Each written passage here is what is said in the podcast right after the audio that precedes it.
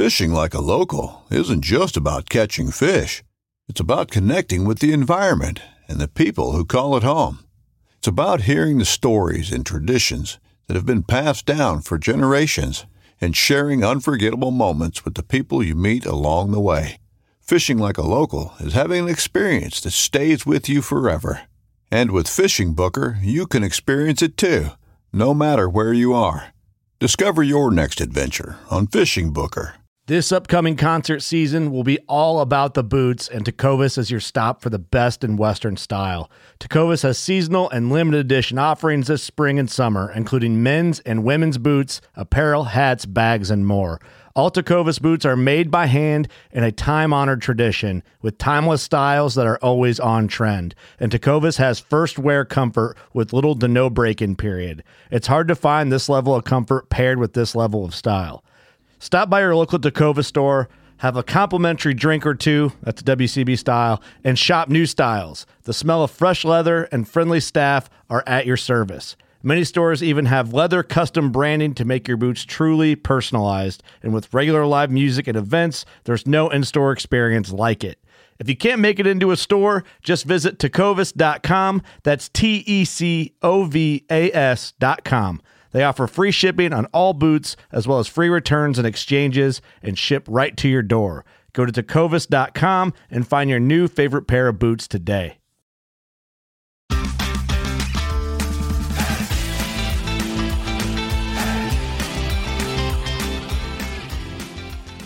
Hello and welcome to the Publicly Challenged Podcast. I'm your host, Luke Oswald, and I hope you join me on my quest for knowledge to become a better public land hunter, angler, and forager. Stick with this, and who knows, maybe we will learn something together.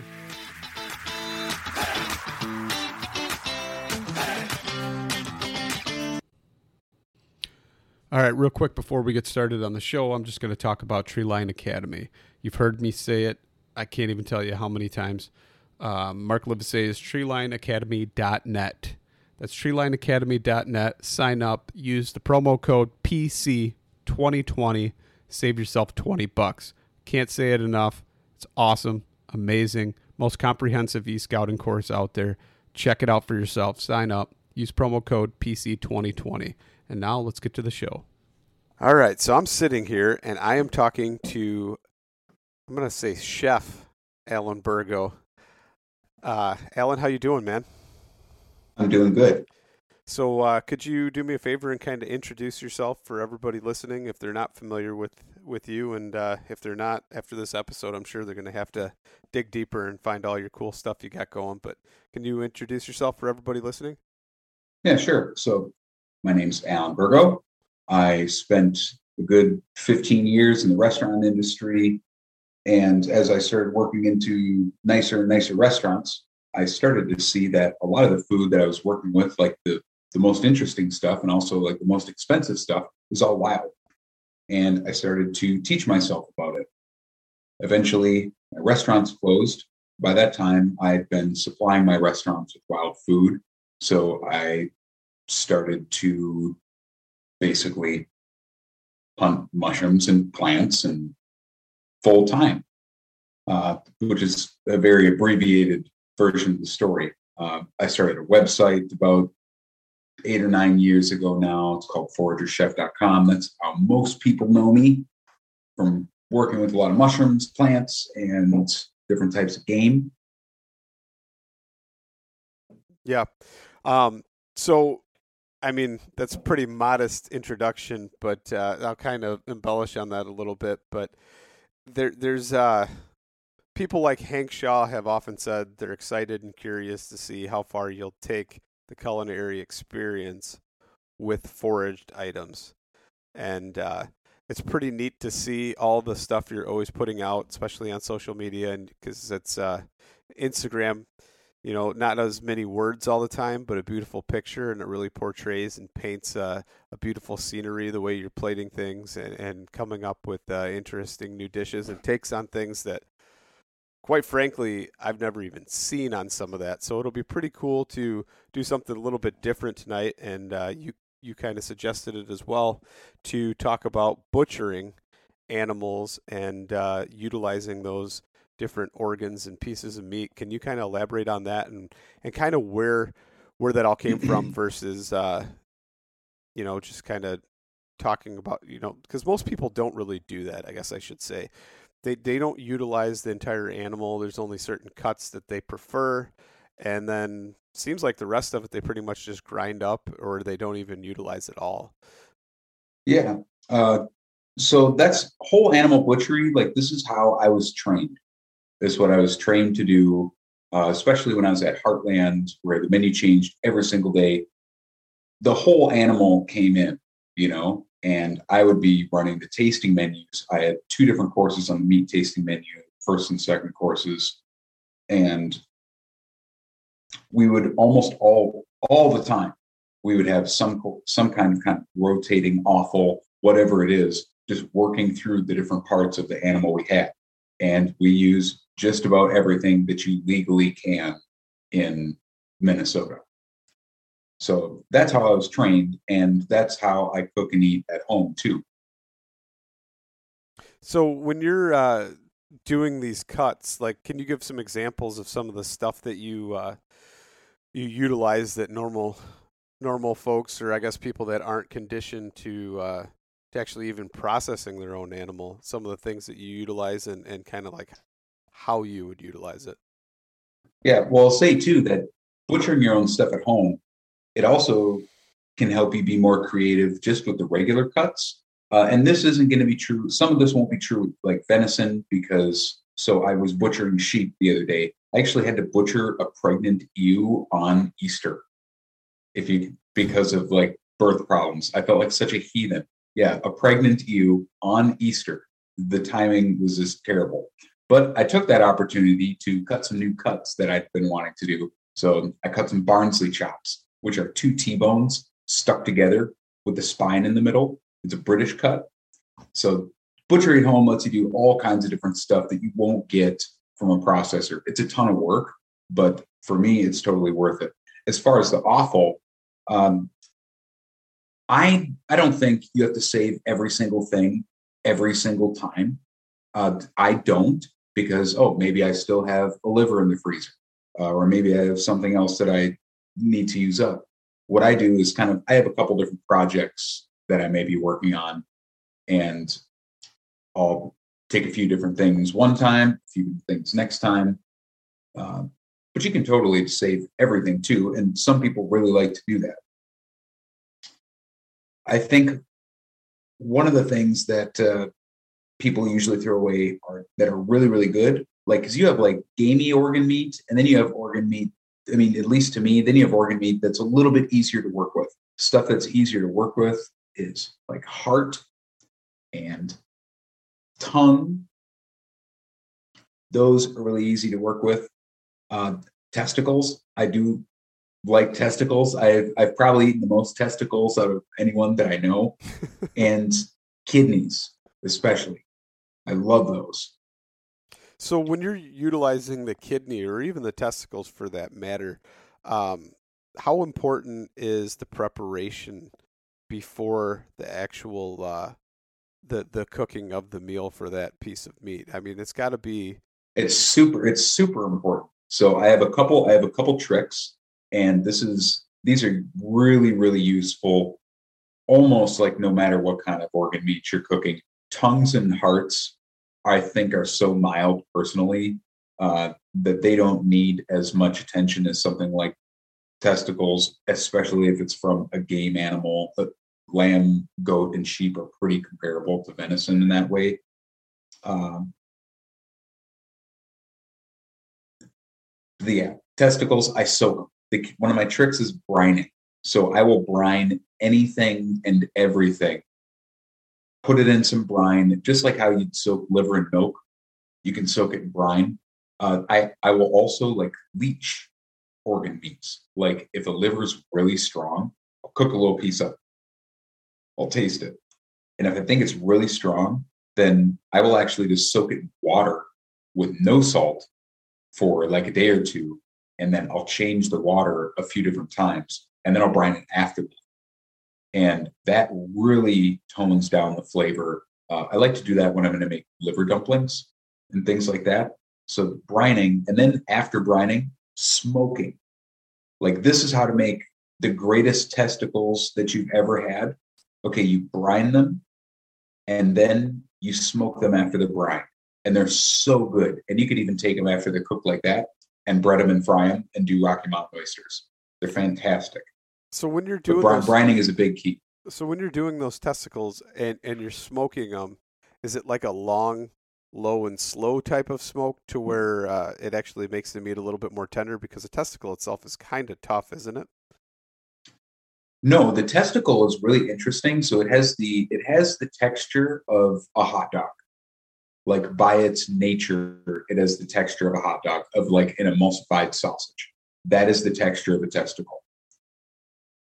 That's It's not wobbly. It's not jiggly like brains. It's yeah, it's firm and it tastes like a, it tastes like a hot dog. The texture is like that's like exactly what it is. Uh, they just really like to be they really like to be soaked in brine. And with the smoking, all you have to do is after brining, you just cook them until they're 150 degrees Fahrenheit. You, you actually don't want to cook the testicles too long so they can dry out. Okay, that's interesting. And when when you're doing your brines, is it kind of uh, like a traditional, uh, you know, salt type of uh, brine? Bring it to a boil and cool, or what? What are you doing? Yeah, and that's exactly what it is. Salt, some spices, whatever I have. I'm not usually going to put like pickling spice. I'll probably do something really mild, or it might just be salt water. Like you don't, you can just dissolve salt in water and use that, and that will work in a pinch. Like boiling a brine with some herbs and spices, and an onion and a carrot and a celery. That that'll be great, um, and and you'll taste it. You'll taste the difference. But just some salt water is totally fine too. That's yeah, that's interesting. I've never. Uh, so out of uh, animals, you're pretty much using domestics for that uh, purpose for doing that, or have you done it with wild game as well? I've done it with deer too. Yeah, Yep. that's interesting.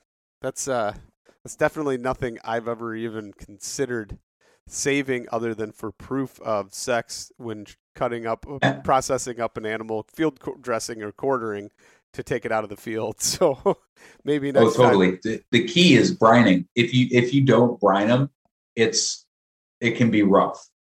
Uh, like pork, beef and pork are pretty mild, but venison, goat, and uh, a hogget or you know like a young sheep, they get pretty strong.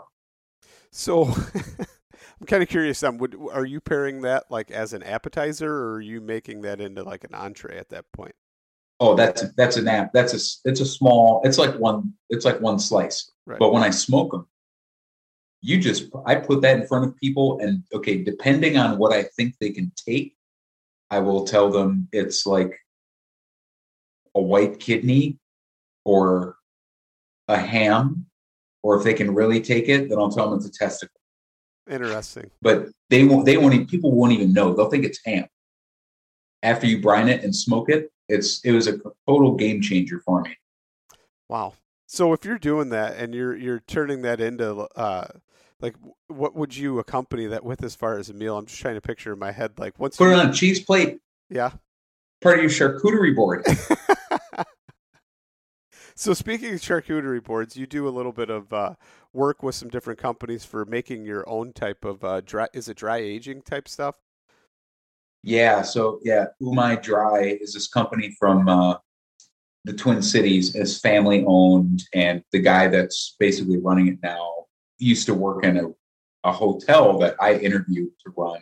So he's an industry guy, and they just want to make they want people to be able to make charcuterie at home, and it's it makes it so easy. That You don't need a curing chamber. You just vacuum seal some meat in this bag, make your sausage mix, put it in a bag, vacuum seal it, and then throw it in the fridge for 30 days. That's it.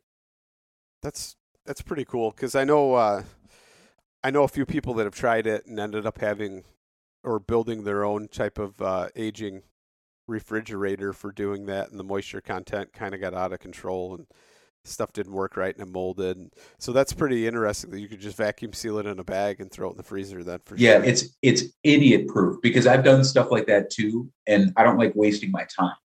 You know, Yeah. this you you can make any any kind of charcuterie you want. Guanciale, pancetta, whole muscle cures, bresaola.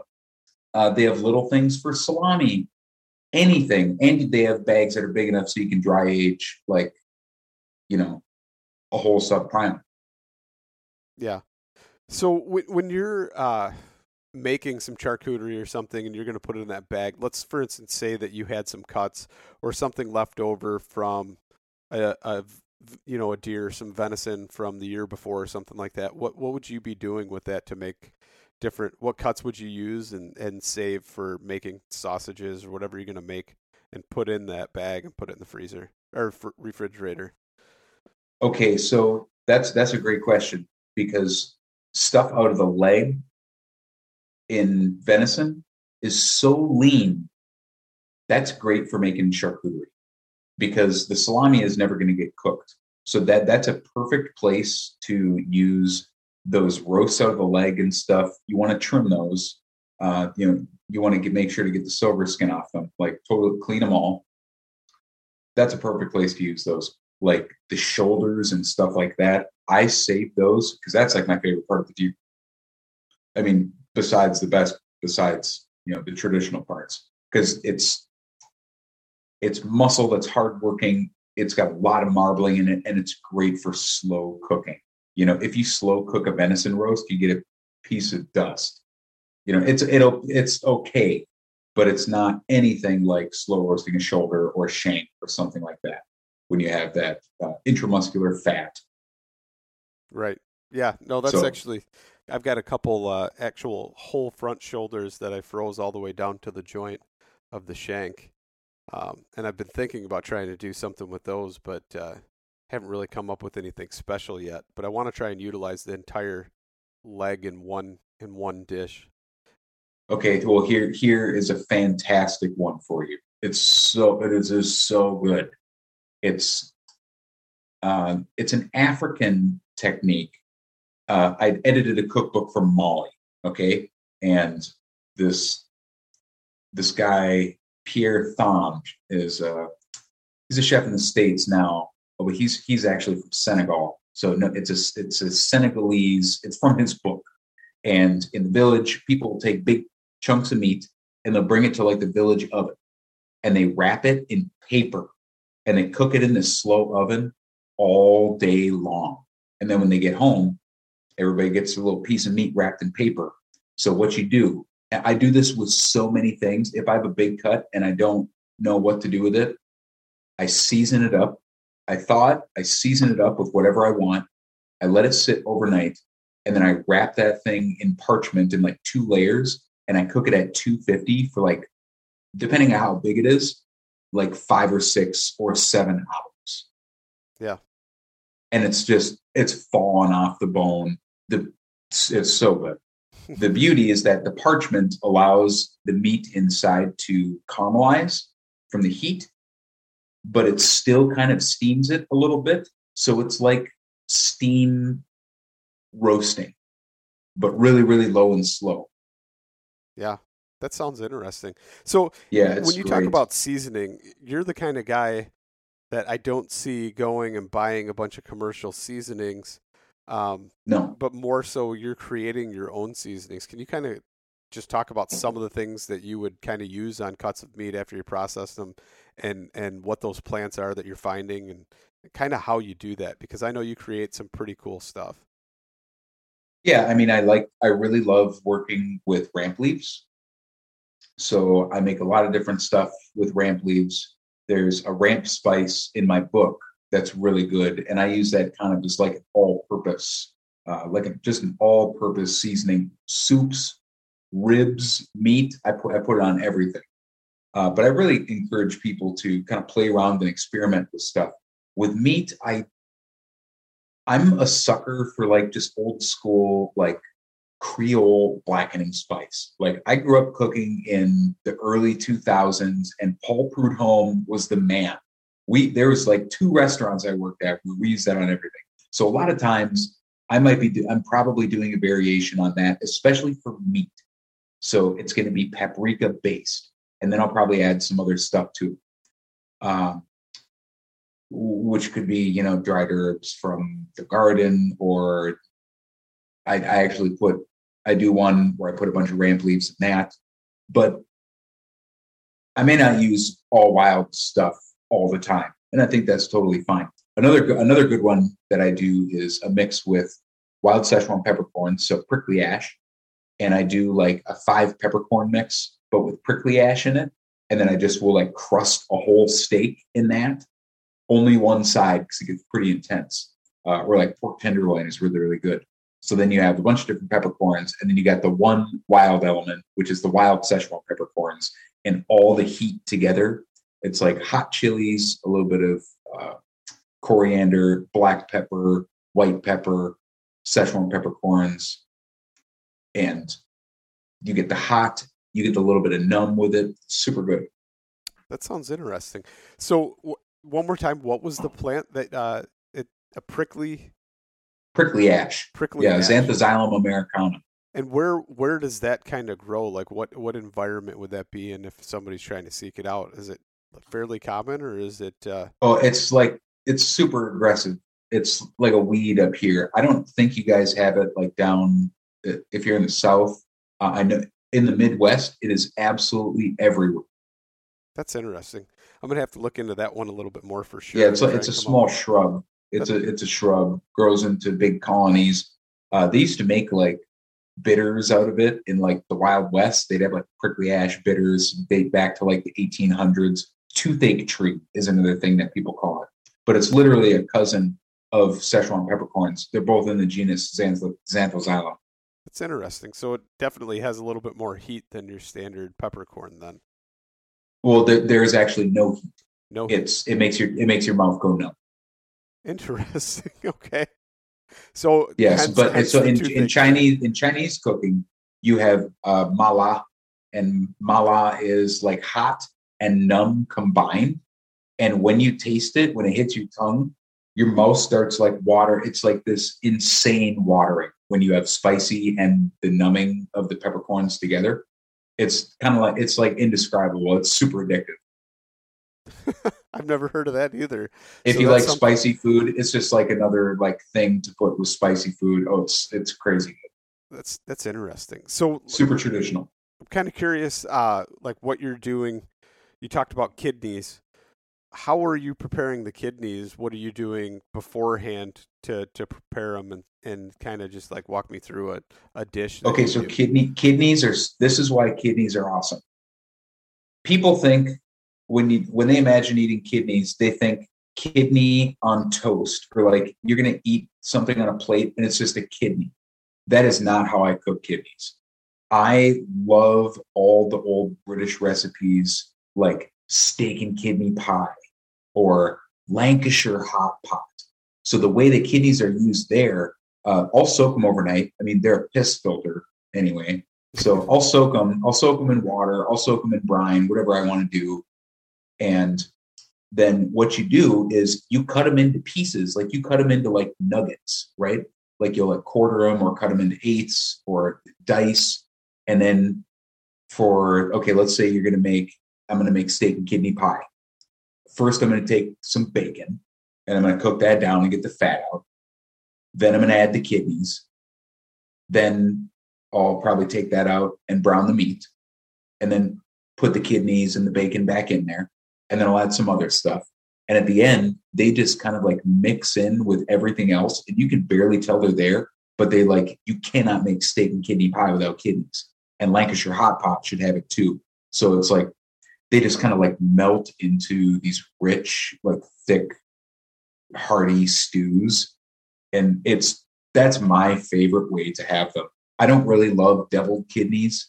Uh, I like brined and smoked kidneys; those are good but cooking them in soups and stew, like the beautiful thing compared to liver, kidneys don't overcook, right? You can't take liver and cook it for two hours and have it taste good. That's going to be crap, right? Kidneys are different. You can cook kidneys in a stew in the crock pot and they're going to be totally fine. They don't care. So when when you're cooking them and you say you can't overcook them, is it because the texture doesn't change at all either, or it just uh, how's that kind of come into play? Uh, I mean, I don't know like the exact science of like why why it is, but liver is just going to get super dry and tough, right? And ki- kidneys don't for for whatever reason they they're totally fine. They're like a little piece of stew meat. Interesting. Yeah, because I've never I've never experienced a kidney, so I can't I can't even speak to. Oh, the, the steak and kidney pie with stew meat, bacon, and little cut up kidneys. Oh man, oh it's so good. really? It's so good. Yeah. Yep. So like I've cooked liver and mostly the traditional way, kind of just slicing it in the and doing it in the pan with onions and uh, mushrooms or something like that, but never really got into any kind of experimentation. So what's your take on like going going forth with the liver and doing something a little bit different? Is it kind of the same process you're soaking? Yeah, it, just don't overcook it. right. Yeah, I'll, pro- I'll probably soak it. And one thing that's important to know, like I'll probably take, I'm not going to soak the whole liver. Okay. So I'm going to cut the liver into slices and then I'm going to soak it. And I'm going to soak it, depending on the size of that thing, I'm going to soak it in probably a pretty large container. Because if you put like a venison liver is reasonably sized, you know, if you put like that in a container where it's sitting really tight or it's in like a gallon bag, God forbid, with like three cups of milk or something, that's not going to do anything. So you got to make sure that there's enough water. You know, start with a gallon.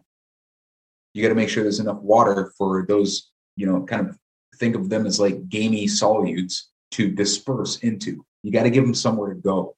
So the more liquid you soak your organ meats in, the more of that flavor is going to diffuse into the water for you to pour off. That's interesting. I, I mean, it, it completely makes sense, and it makes me want to try. Yeah, it so and so but I cut it into slices. You cut it into slices, and it makes it that even faster because you're not soaking the whole liver. So So when you you cut it in slices, are you like most likely just waiting a day instead of like you said before, kind of letting it soak yeah, for multiple I'll, I'll just I'll just wait a day, and I'll I'll cover it in milk. Milk and liver is a tried and true, you know, really classic combo. What's kind of like? Have you made a, a dish that it sticks out or stands out more than anything else that you've done with like the liver? oh yeah, liver ravioli with caramelized onions and mushrooms, Are you putting liver? good parmesan. Are you putting liver inside of the ravioli then, or Yeah, you'll make it into a puree. You, you're not going to use a lot of liver like that, but it's really good. So when you're doing the puree and, and you're putting it in there, I'm just kind of curious. Uh, uh, is are there other foraged items or anything or some type of uh, green? Like, would you put in, um, for instance, let's say nettles or something in with that uh, and put it into the No. pasta? No, no, no. So, well, you could make green ones, but it'd be much cooler to have them be brown, uh, and then have some green nettles fresh tossed with the ravioli. Okay. You know, so the the liver's like basically think put you're putting liver mousse in ravioli, right? And then you just pick some little dance partners to go with it. Nice. Nettles, nettles would be perfectly fine. Yeah. So with mushrooms and brown butter and birch syrup. so when you say that, what kind of mushrooms would you be putting in there? Is it just completely seasonal at the time, or would it be Whatever. Uh, chanterelles would be nice because they'd give you a pop of color. Very nice.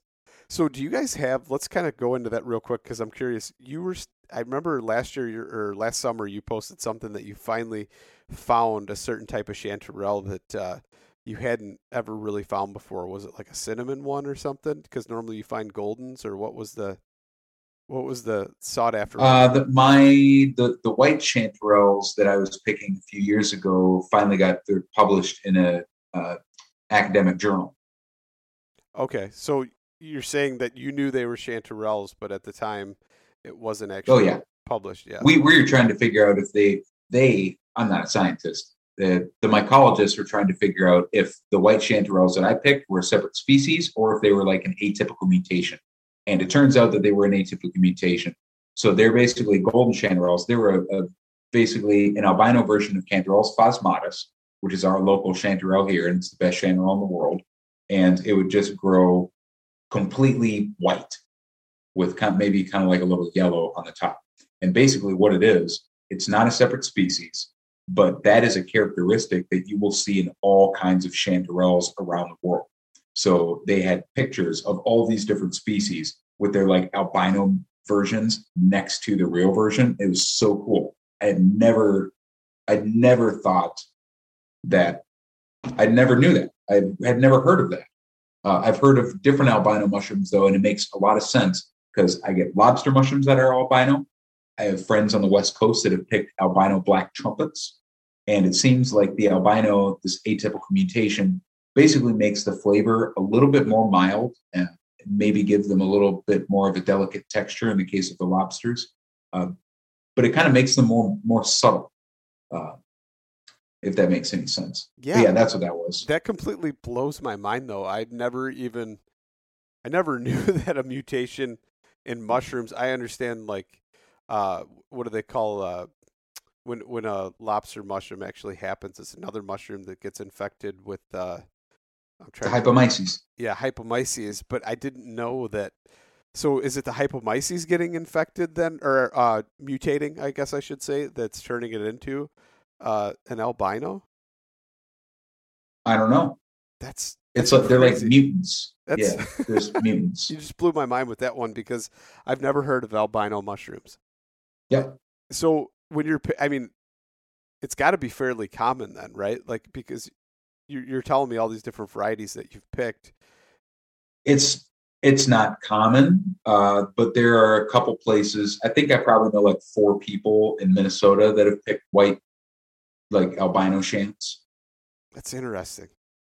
Yeah, it's not common, but there people people found them. You know. Wow. Um. So, I guess we probably transition back into the the butchering process if somebody's wanting to kind of start doing that themselves, because I I just know so many, especially hunters, they don't even they don't even process their own meat as far as breaking the animal down or utilizing the cuts. It's pretty much whatever the butcher gives them. Is there any kind of advice that you would give somebody if they're wanting to start out or, or start doing that? I mean, deer is really easy. I mean, then I I use a a sawzall but all you're doing is basically cutting shanks off. It's so easy. Cut the shanks off, cut them into whatever sections you want. Oh, I cut ham steaks last year that were pretty fun. Venison ham steaks. Basically, you want to have a friend that's got a tripod if you want to butcher yourself or some kind of setup. I mean, I know plenty of people that have that do perfectly fine cutting deer up on cardboard in the garage and I've done that, you know, so many times too. Uh, if they want to be more creative with it, I I would say there's there's a number of things on my on my site that are pretty helpful. Uh, Hank, of course, you know, has like all kinds of stuff. I kind of only focus on more kind of off the beaten path things with venison or things that I just really really like. Uh, but Hank's Hank's a fantastic resource uh, as well. So just to clarify, uh, Alan's talking about Hank Shaw. So um, in case anybody's wondering who who Hank is, um, but I'm kind of curious though. I mean, like when when I do it, I I started quartering up deer now. I don't I don't do it any other way. I don't hang the whole deer anymore because it's just more convenient, especially if I take it earlier in the season. I'm able to put the entire deer in a cooler with uh, some ice underneath it and maybe some uh, ice packs or something on top of it just because I don't want the water running through it, even though I don't, according to a lot of people I've talked to, it doesn't actually hurt it, but I feel like it uh, changes the meat a little bit. Uh, what would you think on something like that to where, you know, you got water running through the meat? Okay, hold on. Refresh me here. Why is there water running through the meat? If you put ice on top of it in a cooler. Oh yeah, no, don't do that. Yeah. uh, yeah, I mean, cold packs or something is fine. Uh, but I mean, if you got to take it and it's if you have to butcher it and it's like too warm to hang it, then just cut it up and be done with it, or hopefully figure out a way to leave some of the cuts in it in the fridge, like on a cookie sheet overnight. Uh, I I have a 20 cubic foot fridge in my garage and a 40 cubic foot freezer. So I'm kind of spoiled. um, but you you know ideally you want the meat to dry out a little bit. It's just going to taste better. Yeah. So the way I actually do it now is I'll put ice in the bottom of the cooler, but have uh, I have a tray that I put on top of the ice and then put the meat on that, so it's letting the blood actually drain out of it and not letting the water, and it's got legs on it. Um, so yeah, I mean, yeah, what, whatever works as long as the meat's not in the bathtub. Yeah, yeah. well, so that's the way I do it now, and and then I just take the quarters and work with them as I can, and uh, break them down into individual muscle groups and start cooking with them. Um, you know, or vacuum seal it and and put it in the freezer. Um, but I'm kind of curious, like, what's your favorite cut to work with on on say venison? Oh, a life that has the stories to back it. A life to be proud of. It's a Winchester life. Yeah, baby. 6-8 Western. Oh, mule deer, baby, right there. Tune in every Tuesday at 7 p.m. Eastern on Waypoint TV. Four in the morning. Join me, Chef Jean Paul Bourgeois, and the whole crew here at Duck Camp Dinners every Monday at 8 p.m. Eastern on Waypoint TV. Birds up in the sky shoulder or the neck? Yeah. What What are you doing with the neck then? With the neck, I usually roll them and slow cook them, and then chill them down, slice them into perfect pinwheels, and then I'll gent- gently reheat them on both sides until they're like golden brown. That is like that's a good eating right there. That is like one of my favorite cuts on whole deer. So when when you're rolling it out, are are you just straight up rolling it up and cooking it, or are you pounding it out or tenderizing it and then? I'll, yeah, absolutely. I'll I'll give it a good pound. I'll take. I usually take the neck off, depending on the size. I think there's been only one deer that I butchered where the neck was so big I had to cut it into two pieces. But most time I'll take it. I'll take it off like just the whole, you know, stripe of the neck all around the neck. I'll skin it and take it off in one piece, and then I'll pound it, uh, or maybe cut it in half and make two smaller ones. So you're going for more like a like a traditional roulade, or would it be? Uh... Yeah, you could you could call it a roulade. You could call it a roulada. Yeah, rouladen. Roll it up, depending on where you're at, right? Um, yeah. But so so when you're rolling it up, what are you? I mean, I'm just kind of curious because the way your mind works versus mine, it's more or less I I look at a cookbook and try and come up with something. So I mean, what are you putting in there? Like other meats or different cuts of the animal? Um, just as as little as possible. So when you say, I'm just like, are you putting greens in there, making some type of cream, or realistically just no? Okay, so I'm gonna I'm gonna pound the deer neck into a rectangle. I'm gonna season it all over with salt and pepper. I'm to put some fresh herbs, maybe like parsley, a little bit of thyme. Uh, if I if I want to get creative, and that and that could be just fine, just like herbs, and roll it up and tie it and go. That could be fine. You you can sure stuff it with things too. I've I've done some with duxelle. I, I think yeah, yeah. No, I did, I did a nice venison neck with totally stuck with duxelle, and, and that's good. But there's nothing wrong with just putting some nice herbs on it and salt and pepper and rolling it up. Uh, a little bit of breadcrumbs is really nice. Or like another classic thing is just finely minced garlic and parsley. That's to- that's legit. And then just roll it up. If you put too see if you if you put too much stuff in it, people have a tendency to try to put too much stuff in their stomachs and in roulades and things like that. So a really good one to start out with. You could put like a really thin slice of prosciutto or a thin slice of ham. That that you could do. Uh, but if you start putting like oh cheese and mushrooms and spinach, no, get out of here with that. That's not no, don't do that. You just want as little as possible, and it's going to make it so it's harder for the stuff to fall out.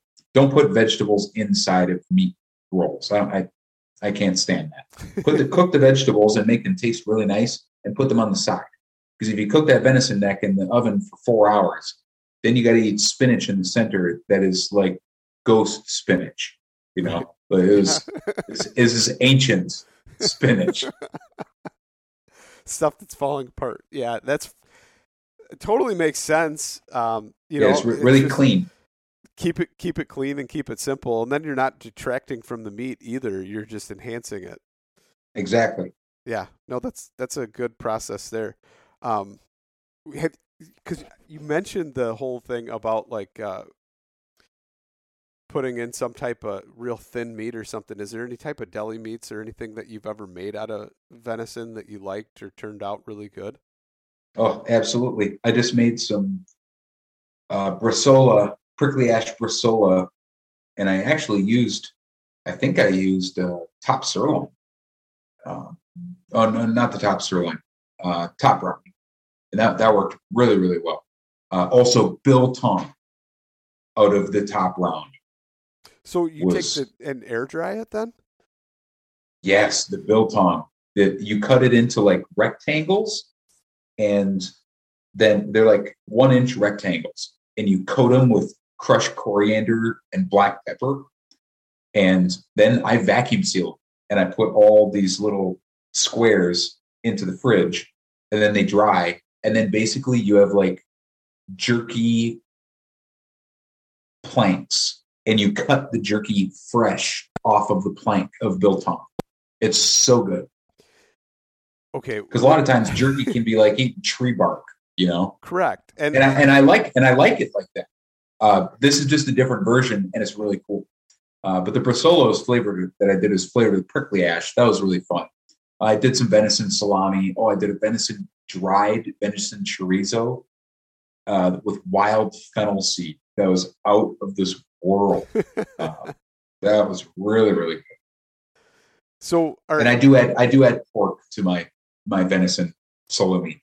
is it uh, when when you do that? Then is it uh, like a certain ratio, or is it uh, or a certain cut of uh, pork? Is it pork fat, or is it? Uh, I mean, it could honestly, it can be any pork fat. Some recipes will say you can only use back fat. I mean, just make sure you got some decent looking chunks and it's not like all super stringy or something. is the Back fat, back fat is nice because it is easy to dice. It's e- kind of easy to work with. It's a nice, convenient shape. Uh, but really, like any any fat will work in a pinch. is uh, leaf fat the back fat, or is that a different? No, leaf, leaf lard would be from the kidneys. Okay. From the kidneys. So This is uh, also good. You you you could use that too.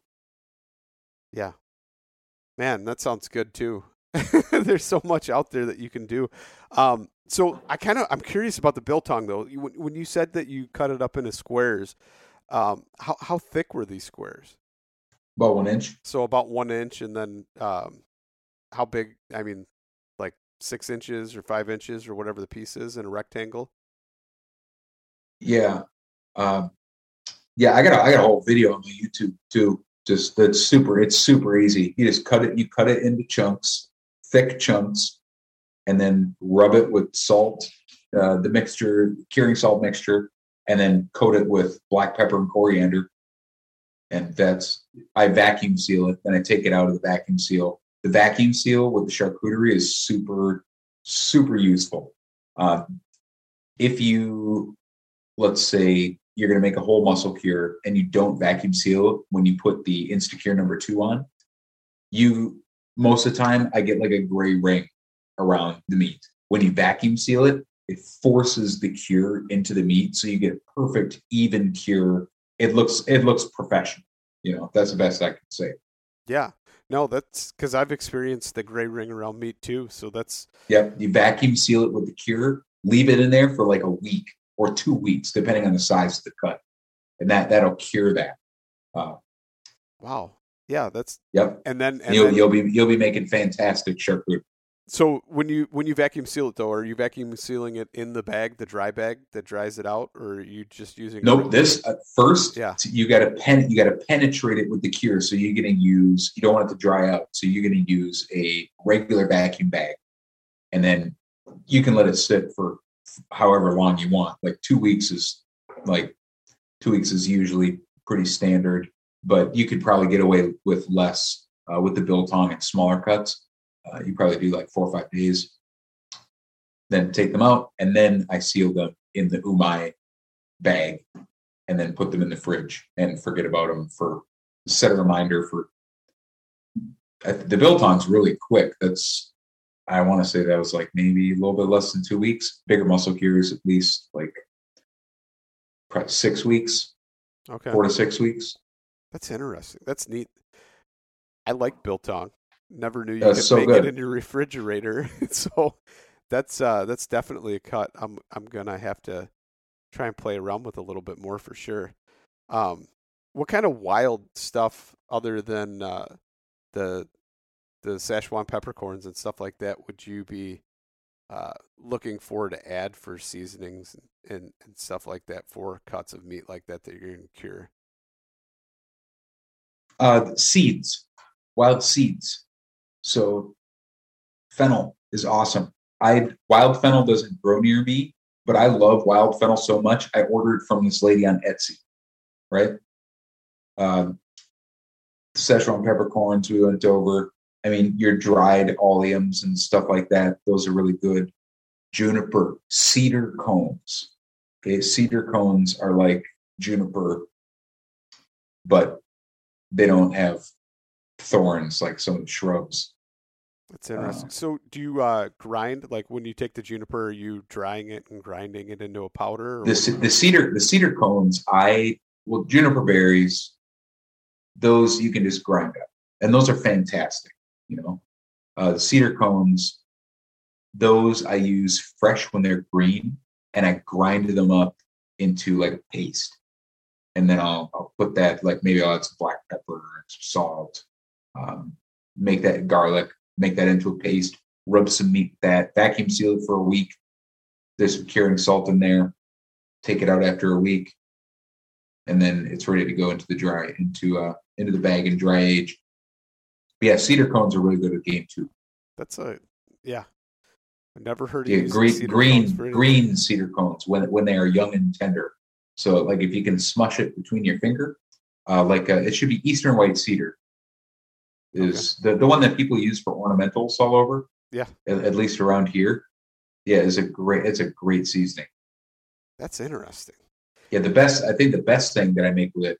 Okay, you take garlic cloves and crushed red pepper and rosemary and green cedar cones, and you mince it all together, and you put it into a jar and cover it with olive oil, and you just like let that sit in the fridge for a couple days, or you can let it sit longer, and then you make a pan of like really, really good roasted or fried potatoes. And when the potatoes are like golden brown, like crispy, like ting ting ting with skins like like a crackling, then you take a spoonful of that mixture and you toss the potato, the hot, red hot potatoes in that aromatic mixture real quick off the heat, and then put them right into a serving dish. And it's like the most aromatic, like uh, it's so good. So, man, that sounds great. I'm trying to picture It's- my it head, is. head uh, because you could I can I can in my head right now smell the the cedar and some of the other things, but what is it? What kind of taste does the cedar impart? Is it what you would think like when you smell it? It tastes like it tastes like juniper. It's it tastes similar to juniper. Okay. That's an interesting profile for sure. But I'd imagine that would be good on potatoes. like you said, that would be good. Um, so one of the things that I've seen that I've always kind of wanted to ask you about is uh, ketchups and some of the different things you've experimented with there and some really, really old literature that I know you were digging into um, about ketchups. Ketchups. I mean, yeah, you can make ketchup out of everything. I worked for a chef who used to serve peach ketchup with French fries. I mean, I, I I wouldn't do that, but he did. Uh, with ketchup, catsup. I mean, the same thing. Basically, you know, before ketchup was made from tomatoes, it was made from all kinds of different things. And tomatoes were like, tomatoes are a new world crop, right? So the ketchups are like the older sauces, and they could be made from. Okay, you got ketchup made from green walnuts, uh, ketchup made from mushrooms, of course, ketchup made from black walnut leaves, uh, ketchup made from fruit. You know, maybe that's where people got the idea to make tomato ketchup. Because tomatoes are a fruit. Uh, all kinds of stuff. I just found it interesting, and I, I think there was one you made where it was like a liver ketchup or something. Yes, yes. Oh, that's oh, that's a yeah. That was a really old one. That was really really fun. That was such a cool thing to do with liver. Uh, you take the liver and you basically like boil it with salt and water and spices, and then you clarify the finished. You you add a lot of salt, so it's like you know fifteen percent like soy sauce, and then you clarify the finished mix, mixture with uh, egg white, like you would a consomme.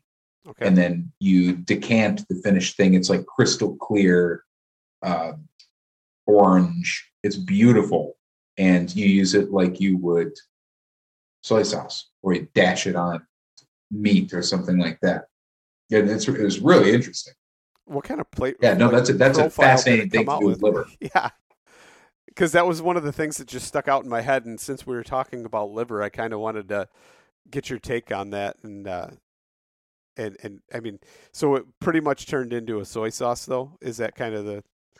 Well, it's not soy sauce. Right. Like it's it's clear. It it's in the same vein, you know. If you put it into a bowl and then like add a little bit of good tasting oil or something, it would be great to dip something in. Uh, or you could add, add some to a bowl of rice, or you know, some noodles or something like that. It- It's a that one. I'm probably not going to like season like a soup with or something. It's because it was kind of precious, you know. Yeah.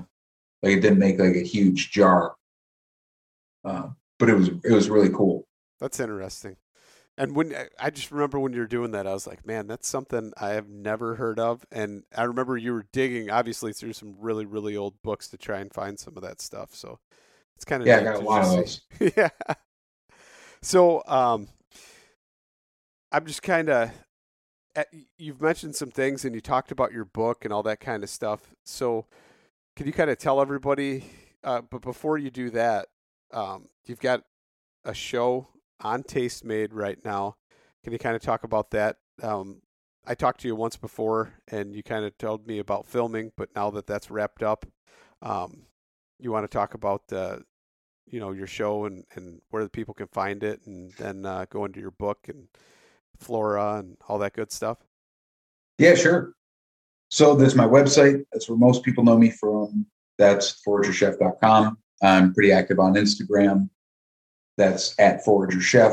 And my book, The Forager Chef's Book of Flora, you can get wherever good books are sold. That's through Chelsea Green.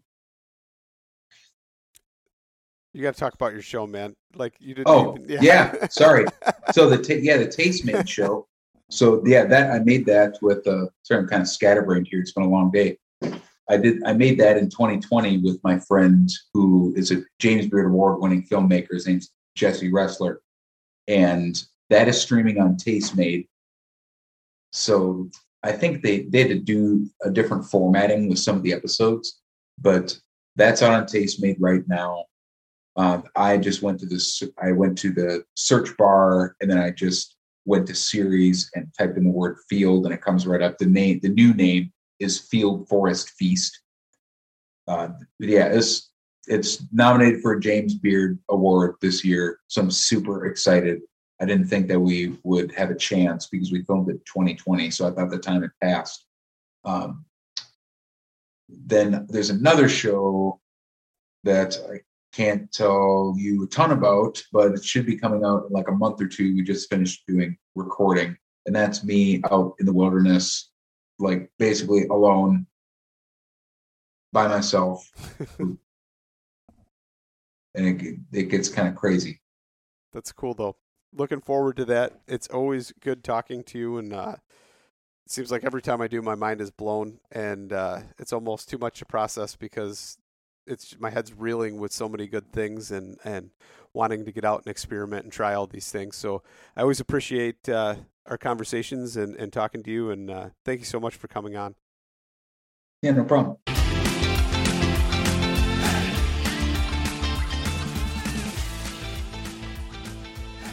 And once again, thank you so much for listening to the Publicly Challenged podcast. I hope you enjoyed the show, and if you did, please subscribe on whatever platform it is you're listening to. Also, if you could leave a review, that would help us out. And you can check us out on Instagram or at publiclychallenged.com. And once again, thank you so much for listening to the show.